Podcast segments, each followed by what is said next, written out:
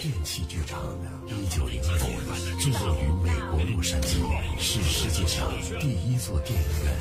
电波一八八七年，德国物理学家赫兹证明了它的存在。F M 九一点二，郑州交通广播电器剧场的电波。胡倩在北京一家公司做高管，收入非常的丰厚。在风生水起的事业相反，她的感情世界却一直是空白。胡倩内心渴望能拥有一段浪漫的爱情。二零一三年十二月，胡倩通过了一家涉外的婚恋网站，邂逅了非洲的留学生麦克。初次见面，麦克自我介绍。我是喀麦隆人，自幼随父母在法国长大，牛津大学硕士毕业，现在在北京读博士啊。哦，你好厉害啊。麦克法国绅士的背后的一些情景，再加上他清华博士的身份，让胡倩很是心动，觉得期待已久的爱情正在向他招手。麦克呢，也是能说会道，还善于揣摩女性的心理，加之幽默的性格，深深吸引了胡倩。特别是麦克每一天到饭点的时候就会给他打电话，叮嘱他去吃饭。这个小小的举动让一向孤独惯了的胡倩倍感温暖。渐渐的，胡倩对这名黑人小伙子暗生情愫。二零一四年七月五号，麦克在一家音乐餐厅当众向胡倩下跪求爱。烛光下，胡倩羞涩地牵起了他的手，两个人成为了情侣。过了没多久，麦克一脸真诚地向胡倩坦白。倩，哎，我父亲不久前因车祸去世了。麦克，你怎么没跟我说呀？哎，我的问题眼下非常棘手，不知道怎么跟你说呀。怎么了这是？我失去了所有的经济来源，最近经济上十分紧张。哎，我还在供养一个和前女友生的女儿。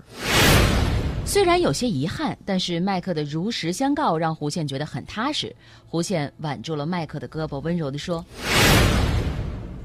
麦克，你别担心啊，钱的事情我帮你，咱俩一起想办法，你就安心研究学问，我愿意为了你做任何事情。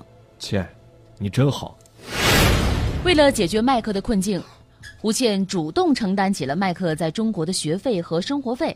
几天之后，胡倩就将五万块钱打到了麦克的账户上。得到了胡倩的资助，麦克欣喜万分。倩，我难得遇上一个和自己有共同理想的中国女孩，我要为了你努力打拼，给你一个富足幸福的生活。麦克，你不要有压力啊，我们先把博士学位拿到。八月底的一天，麦克兴冲冲地来找胡倩。亲爱的，亲爱的，有个好消息啊。什么好事啊，这是这么高兴？现在有个赚钱的机会，我的家乡在温雅德有一块大约九百多平方米的土地要出售，价值人民币二十万左右，我觉得升值空间很大，要是你能买下它，今后转手卖掉至少能赚两倍回来。温雅德呀，那边我一点也不了解，盲目投资会不会风险太大呀？咱还是先不投资吧，谢谢你啊，麦克。 OK，那好吧。当天呢，麦克失望地从胡倩的家离开了。看着麦克离去的落寞的背影，胡倩有说不出的难过。她上网认真搜索了有关非洲购地的新闻，这才发现，在非洲购地是当下不少中国商人投资的热点。于是她内心开始动摇了。几天之后，胡倩经过考虑，决定支持麦克的购地计划。九月初，胡倩将二十二万的购地款转到了麦克的账户。打这之后呢？麦克就对胡倩更加的殷勤了，主动揽下所有的家务活。胡倩对于麦克也很是满意，期间又支付给了麦克三万多块钱的生活费。国庆小长假期间，麦克返回了喀麦隆办理购地事宜。没过几天，麦克就告诉胡倩事情办得很顺利。麦克，房产证明带回来了吗？房产证明？没有啊。买房子怎么会没有房产证明呢？哦，是这样的，呃，喀麦隆当地不太发达，没有什么房产证明，呃，只要在当地警察局做登记就可以了。买房子在警察局登记，这也太不靠谱了。亲爱的，真是不好意思呀、啊。不过你放心，在警察局登记也是很可靠的。你就等着到时候赚两倍就好了。你对我的学业这么支持，我也是希望通过这个机会回报你。麦克，我不要什么回报，你懂的。我懂，我都懂。二零一五年三月五号，麦克给他带来一个坏消息。喀麦隆当地的房产局做出了新的规定，所有的闲置土地要收回，而胡倩买的那块地呢，也在收回范围内。眼看自己的投资要打水漂了，胡倩是心急如焚。麦克趁机建议，要收回的都是闲置土地，只要不闲置就不收回，要不然你在那块地上开一家餐厅，呃，这个问题自然就解决了。这开餐厅就得建楼。建楼开餐厅那是很大一笔投入，我实在是拿不出来呀。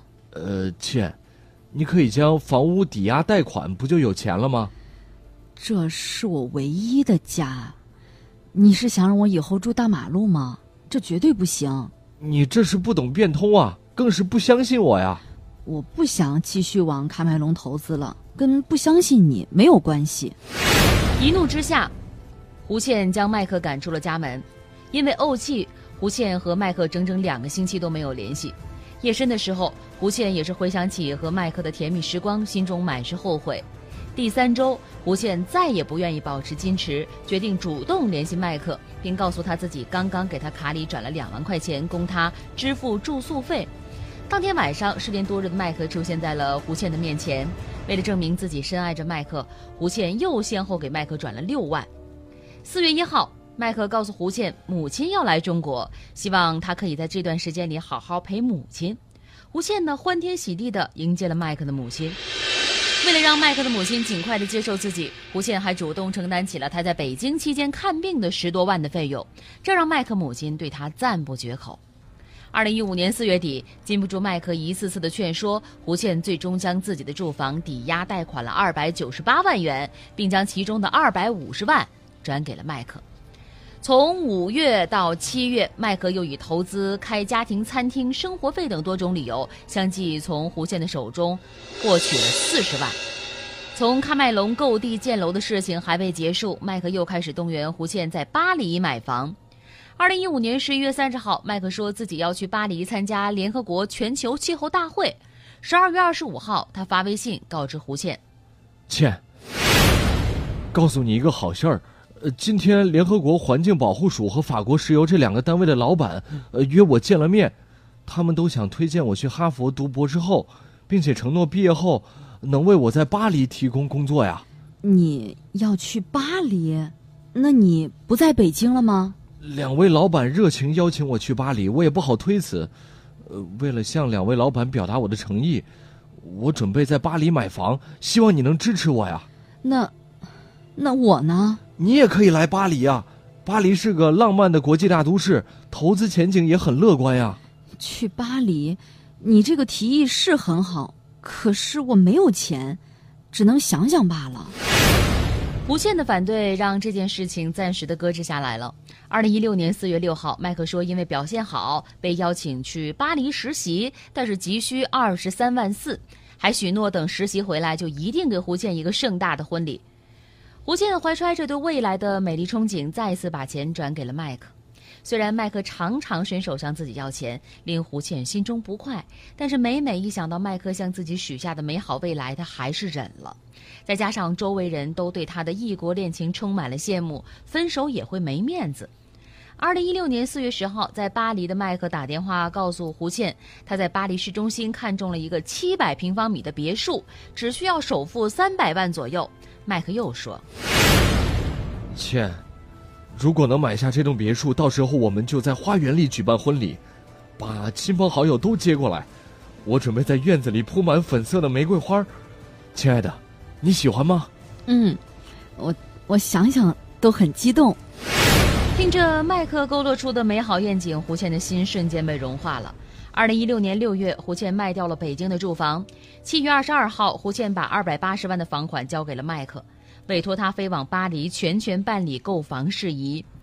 看着天上远去的飞机，胡倩的心突然一沉，隐隐觉得这个决定太草率了。二十五号，胡倩致电法国爱丽舍房产公司，详细咨询购房的情况。这一问不要紧。胡倩马上就开始有产生怀疑，因为二百八十万根本不可能在巴黎市中心买到七百平方米的别墅，而且在巴黎外国人购房必须要本人到场。怒气冲冲的胡倩责令麦克立刻停止购房，马上回国。几天之后，麦克回到了中国，却告诉他房子已经买了，并给了他一份手写的合同，上面连公章都没有。深感被蒙骗的胡倩用手机把两个人的谈话录了音，没有想到却被麦克发现了。气急败坏的麦克恶狠狠地摔了胡倩的手机，还抢了合同，夺门而出。从此两个人失去了联系。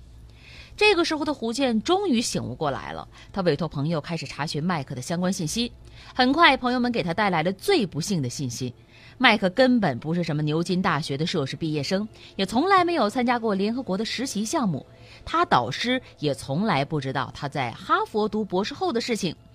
同时，胡倩还发现麦克在北京还有一位喀麦隆籍的女友。更加让他欲哭无泪的是，麦克提供给他的喀麦隆购房的证明，这都是伪造的。这块土地真正的所有者并不是胡倩本人，而是麦克。二零一六年八月十五号，如梦初醒的胡倩鼓足勇气走进了北京市朝阳公安分局报案。十月二十七号，麦克被朝阳警方抓获归案。二零一六年九月三十号，北京市第三中级人民法院开庭审理了该案。我这怎么是诈骗呢？恋爱期间男女双方相互赠与财物是很正常的。我和胡倩是恋人关系，所有的钱都是胡倩自愿给的，所以是无罪的。恋爱互赠礼物这是很正常，但是你打着和胡倩恋爱的名义，不仅隐瞒了你的真实情况，而且呢，胡倩出资在喀麦隆购地，你却私底下把土地据为己有，并且用虚假合同欺骗他。在巴黎买房这件事上，你更是对胡倩撒了一个弥天大谎，骗了他几百万。法院经过审理之后认为，麦克基于投资喀麦隆房地产、巴黎实习、巴黎购房等事，从胡倩处获得了六百多万的钱款，有充足的证据证明其是以非法占有为目的，采用虚构事实、隐瞒真相的方法骗取钱财，数额特别巨大，其行为已经构成了诈骗罪，并依法予以惩处。同时，法院还认定，在感情存续期间，胡倩给麦克支付的学费、生活费、医疗费以及给麦克家人的生活费一共一百多万，无法区分是胡倩陷入错误认识还是基于感情自愿给付的。这些钱款不认定是诈骗犯罪数额。二零一八年五月，法院一审以诈骗罪判处麦克有期徒刑十四年，并处罚金十四万，附加驱逐出境。电器剧场的电波直播每周一到周五的十三点。回听往期节目可以下载蜻蜓 F M 客户端，搜索法则。声音里的电影，电器剧场的电波正在播出。